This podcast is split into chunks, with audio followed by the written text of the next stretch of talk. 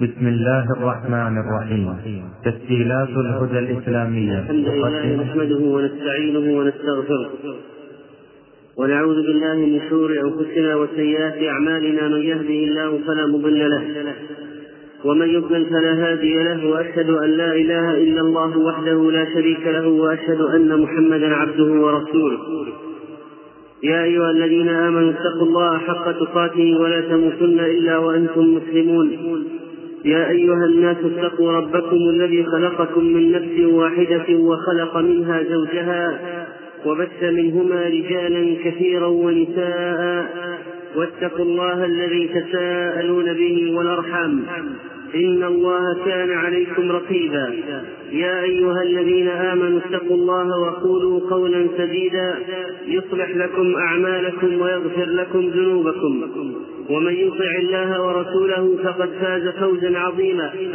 أما بعد فإن أفضل الحديث كتاب الله وخير الهدي هدي محمد صلى الله عليه وسلم وشر الأمور محدثاتها وكل محدثة بدعة وكل بدعة ضلالة وكل ضلالة في النار. أيها المسلمون لقد شرع الله لنا عيدين في السنة وهما عيد الفطر وعيد الأضحى. فعيد الفطر بعد عبادة عظيمة وهي عبادة الصيام. وعيد الأضحى في عبادة عظيمة وهي عبادة الحج. وجعل الله لنا يوم الجمعة عيدا بعد إذ أضل بعد إذ ضل اليهود والنصارى عنه. فنحن لنا عيدا فنحن لنا عيد في الأسبوع نجتمع فيه لخطبة الجمعة وعيدان في السنة. ليس لنا غير هذه الأعياد البتة. والعيد اسم لكل ما يعود ويتكرر سواء كل أسبوع أو كل شهر أو كل سنة أو أكثر من ذلك. وقد أضل الله عن الجمعة من كان قبلنا. فصار لليهود يوم السبت وصار للنصارى يوم الأحد فجاء الله بنا فهدانا ليوم الجمعة كما ذكر النبي صلى الله عليه وسلم. وقد سمى رسول الله صلى الله عليه وسلم الجمعة عيدا ونهى عن إفراده بالصوم لما فيه من معنى العيد فهذا هو العيد الأسبوعي. وأما العيدان الحوليان في الحول عيد الفطر وعيد الأضحى والعيد يجمع عبادة وهو ما فيه من صلاة أو ذكر أو صدقة أو نسك ويجمع عادة وهو ما يفعل فيه من التوسع من التوسع في الطعام واللباس واللعب المأذون فيه في الأعياد لمن ينتفع باللعب. ولهذا قال النبي صلى الله عليه وسلم لأبي بكر عن البنتين الصغيرتين الجويريتين اللتين كن كانتا تغنيان في بيته. دعهما يا أبا بكر فإن لكل قوم عيد وإن هذا عيدنا. وكانت الحبشة يلعبون بالحراب في المسجد يوم العيد والنبي صلى الله عليه وسلم ينظر إليهم. وبالمناسبة فإن هاتين البنتين الصغيرتين اللتين كانتا تغنيان بغير مزامير ولا معازف لا يمكن الاستدلال من حديثهما على إباحة الأغاني والموسيقى. فإنهما كانتا تنتجان أشعارا جائزة حلالا وهما صغيرتان بغير عود ولا كمنجة ولا صبل عند عائشة رضي الله عنها. والمقصود من الكلام السابق معرفة أن العيد هو شيء عقدي يتعلق بالعقيدة وأنه يعود ويتكرر دلالة على هذا المعنى الاعتقادي وأنه يجمع عبادة ويجمع عادة عند سائر الأمم وليس عند المسلمين فقط. وهذا هو مكمن الخطورة في التشبه بالكفار في إحياء أعيادهم لأن العيد عندهم ينطوي على معنى متعلق بعقيدتهم يحيونه ويذكرونه يضاف إلى ذلك أشياء من الطعام والشراب واللباس ونحو ذلك من الأمور التي يمارسونها. فإذا لا يقولن قائل إن العيد مسألة تتعلق بالعادات بل هي عقيدة عند جميع الأمم. كل أمة لها عيد. البوذيون لهم عيد. والنصارى لهم عيد. واليهود لهم عيد. وأهل الإسلام لهم عيدهم الذي شرعه الله لهم.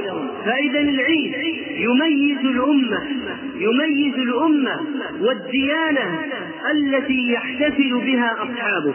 شاء الناس أم أبوا فإنه قضية عقدية وليست قضية عادات وهذا ما يجهله كثير من المشركين.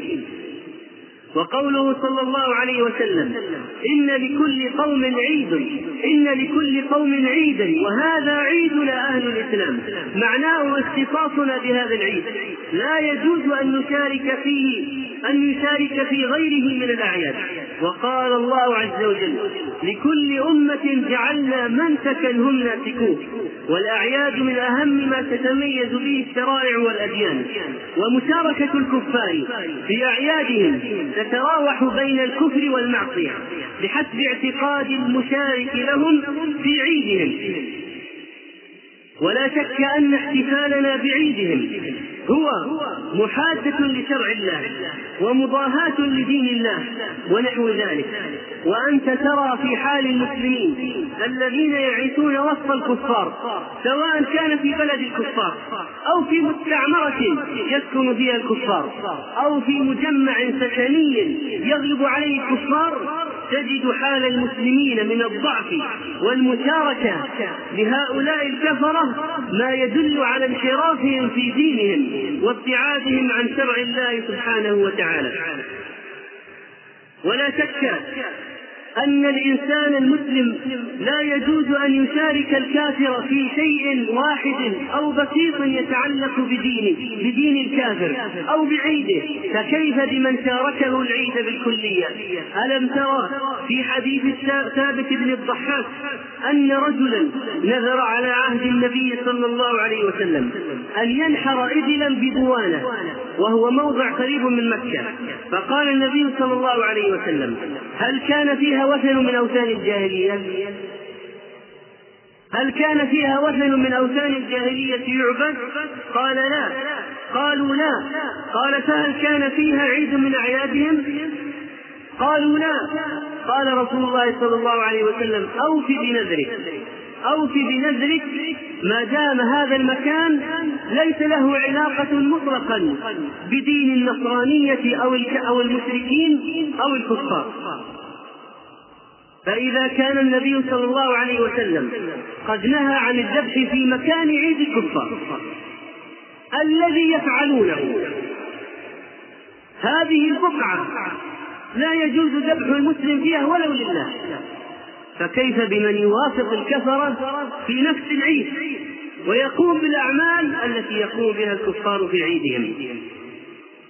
وهذا النبي صلى الله عليه وسلم إمام المتقين كان يمنع أمته منعا قويا من مشاركة الكفار. فروى أبو داود عن أنس قدم رسول الله صلى الله عليه وسلم المدينة. ولهم يومان يلعبون فيهما. فقال ما هذه ما هذان اليومان؟ قالوا كنا نلعب فيهما في الجاهلية. اتخذناهما عيدا في الجاهلية. فقال رسول الله صلى الله عليه وسلم إن الله قد أبدلكم بهما خيرا منهما. يوم الأضحى يوم الأضحى ويوم الفطر.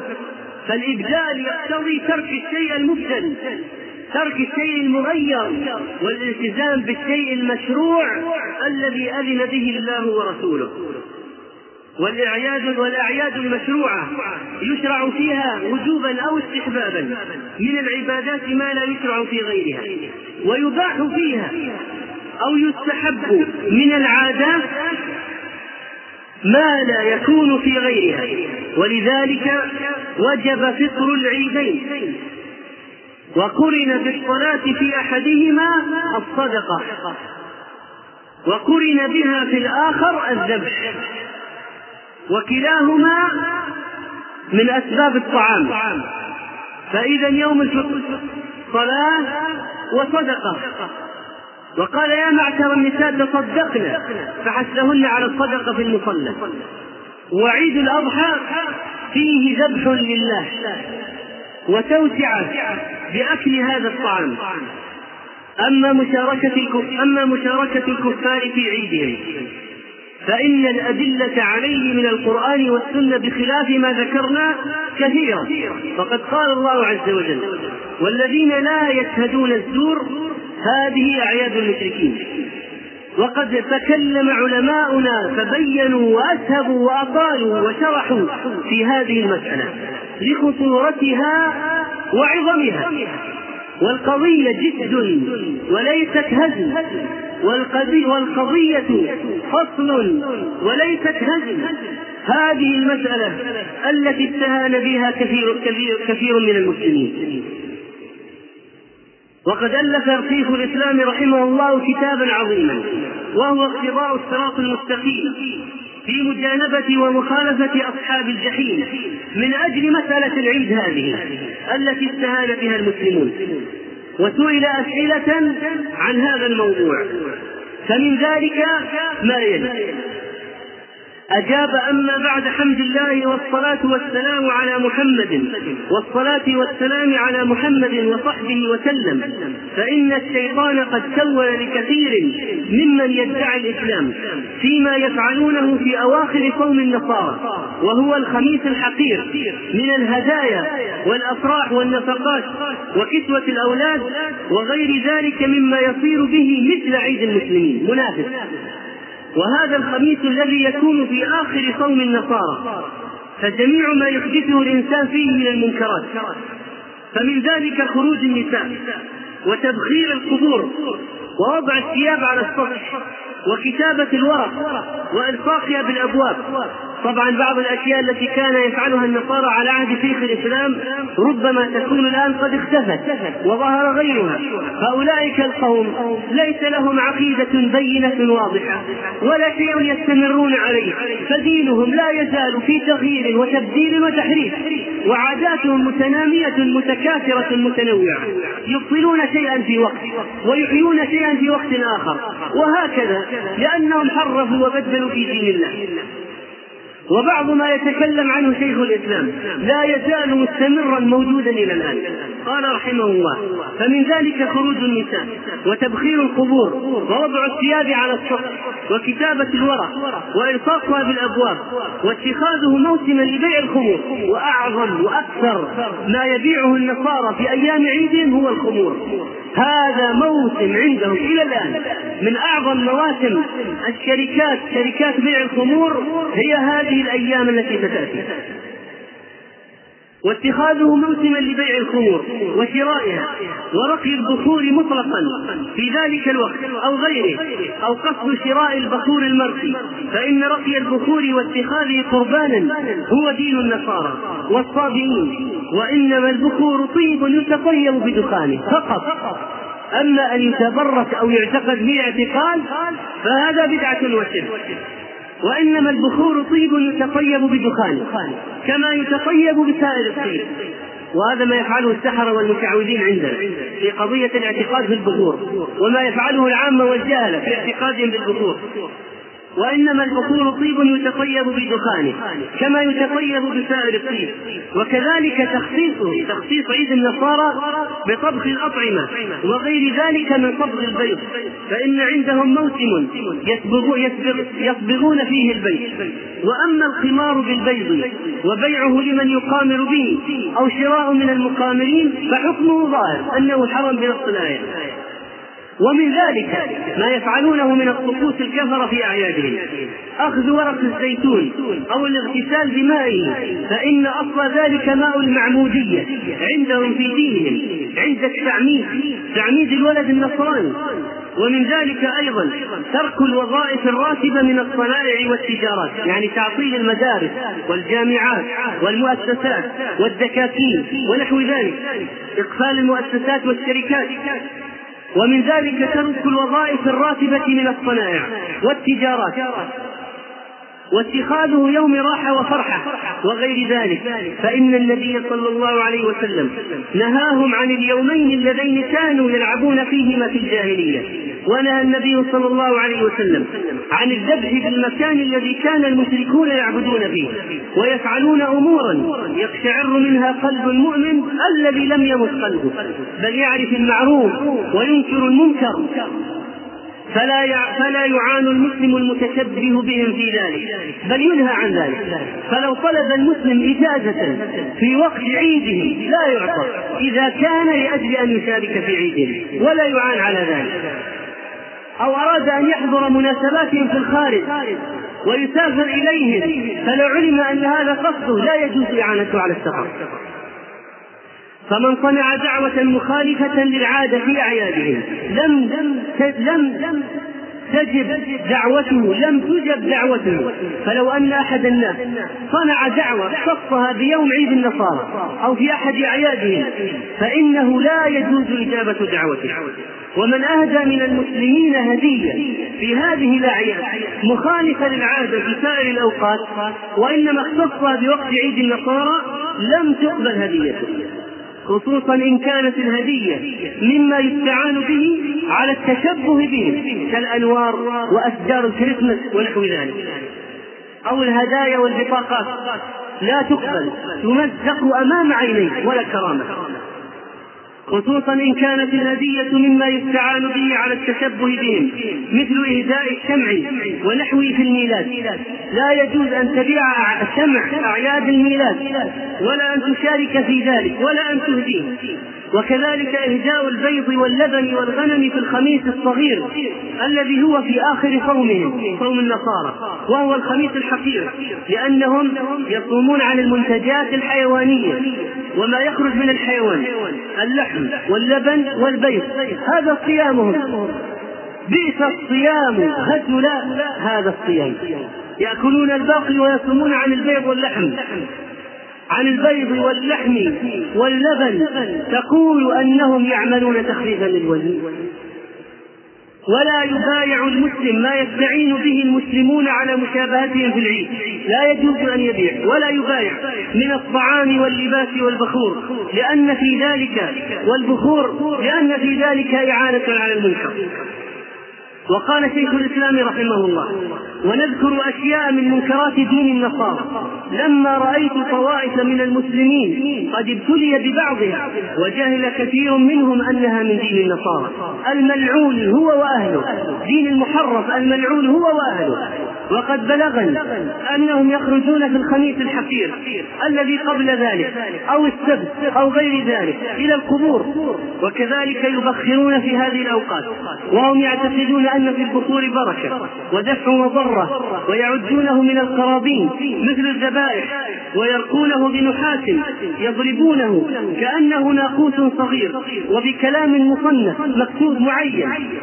ويصلبون على بيوتهم إلى غير ذلك من الأمور. يجعلون الصلبان على البيوت إلى غير ذلك من الأمور المنكرة. حتى أن الأسواق تبقى مملوءة أصوات النواقيس الصغار وكلام الرقايين من المنجمين وغيرهم بكلام أكثره باطل وفيه ما هو محرم أو كفر. وقد ألقي إلى جماهير العامة أو جميعهم إلا من شاء الله. قال شيخ الإسلام وأقصد بالعامة هنا من لم يعلم حقيقة الإسلام. فإن كثيرا من الناس يفعلون ذلك من المسلمين يقلدون. ألقي إليهم أن هذا البخور المرقي ينفع ببركته من العين والسحر والأدواء والهوام. ويصورون صور الحيات والعقارب ويلصقونها في بيوتهم زعما أن تلك الصور الملعون فاعلها التي لا تدخل الملائكة بيتا هي فيه تمنع الهوام وهو ضرب من طلاسم الصابعة ثم كثير منهم على ما بلغني يصلب باب بيته. ويخرج خلق عظيم في يوم الخميس الحقير كما تقدم. وعلى ذلك يبخرون القبور ويسمون هذا المتأخر الخميس الكبير وهو عند الله الخميس المهين الحقير هو وأهله. ومن يعظمه؟ فإن كل ما عظم بالباطل من مكان أو زمان أو حجر أو شجر أو بنية يجب قصد إهانته كما تهان الأوثان المعبودة. إذا المسألة ليست فقط عدم المشاركة. المسألة إهانة. يجب إهانة كل ما يستخدمونه في أعيادهم. مما يجوز إهانته يجب أن يهان تهان المناسبة والأدوات المستخدمة. وتهان ويهان أهلها أيضا. ومما يفعله الناس من المنكرات أنهم يجعلون على الفلاحين من الغنم والدجاج والبيض أشياء ليشاركوا بها الكفار فيأخذونها من الفلاحين ليشاركوا بها الكفرة. فهل يستريب إلى غير ذلك من الأمور التي يقشعر منها قلب المؤمن؟ الذي لم يمت قلبه بل يعرف المعروف وينكر المنكر. وخلق كثير منهم يضعون ثيابهم تحت السماء رجاء لبركة نزول مريم عليها. فهل يستريب من في قلبه أدنى حبة من الإيمان؟ أن شريعة قد جاءت بما قدمنا. بعضه من مخالفة اليهود والنصارى. لا يرضى من شرعها ببعض هذه القبائح. وكل هذا هو اختصاص اختصاص أعياد الكفار بأمر جديد أو مشابهتهم في بعض أمورهم. فيوم الخميس هو يوم عيد المائدة ويوم الأحد يسمونه عيد الفصل وعيد النور والعيد الكبير. ولما كان عيدا صاروا يصنعون لأولادهم فيه البيض المصبوغ البيض المصبوغ ونحوه لأنهم فيه يأكلون ما يخرج من الحيوان من لحم ولبن وبيض. وعامة هذه الأحمال المحكية عن النصارى مما لم مما لم يحكى قد زينها الشيطان لكثير ممن يدعي الإسلام. وجعل لها في قلوبهم مكانة وزادوا في ذلك ونقصوا كل هذا كل هذا مشابهة. وبعض المسلمين يكسون دوابهم بالحمرة مشابهة للنصارى ويصبغون أطعمتهم مشابهة للنصارى مصداقا لقول النبي صلى الله عليه وسلم. لتتبعن سنن من كان قبلكم وها قد اتبع وقد حصل التبرك بالصليب والتعمد في المعمودية بين المسلمين. فإلى الله المشتكى اذكروا الآن في مجتمعات المسلمين في هذه الأيام والأعياد فينصر كثير من المسلمين ويجعل هذا العيد في بلاد المسلمين شيئا يظهر فيه الفرح والسرور ويعمد فيه بعض أولاد المسلمين ألم يأتك نبأ أطفال المسلمين الذين أخذوا من البوسنة لتتبناهم الجمعيات التبشيرية الصليبية وينفق عليهم لتخاذل أغنيائنا ورجال الأعمال فينا الذين لم يقدموا على إقامة مشاريع إسلامية. تنقذ أولاد المسلمين هنا. إنهم سيحتفلون في الأيام القادمة ويعمدون ويصلبون بهذه الأشياء. قال شيخ الإسلام فينبغي للمسلم إذا طلب منه أهل, طلب منه أهله وأولاده يا عبد الله يا صاحب البيت يا رب الأسرة. قال شيخ الإسلام فينبغي للمسلم إذا طلب منه أهله وأولاده شيئا من ذلك أن يحيلهم إلى ما عند الله ورسوله. اذهبوا إلى ما عند الله ورسوله. ويقضي لهم في عيد الله من الحقوق ما يقطع استشرافهم إلى غيره. يعني يعمل لهم في الفطر والأضحى. من الأشياء ما يجعلهم لا يتطلعون إلى أعياد النصارى. ولا ينظرون إلى أعياد النصارى واليهود. ولا تشرئب نفوسهم. فإن لم يرضوا فلا حول ولا قوة إلا بالله. ومن أغضب أهله لله أرضاه الله وارضاه ومن أغضب أهله لله أرضاه الله وأرضاهم. لأن أولادك سيقولون هات لنا الزينات هات لنا الشجرة الكريسمس ونحو ذلك من الأشياء على ما يفعله بعض الناس. من فضلك اقلب الشريف.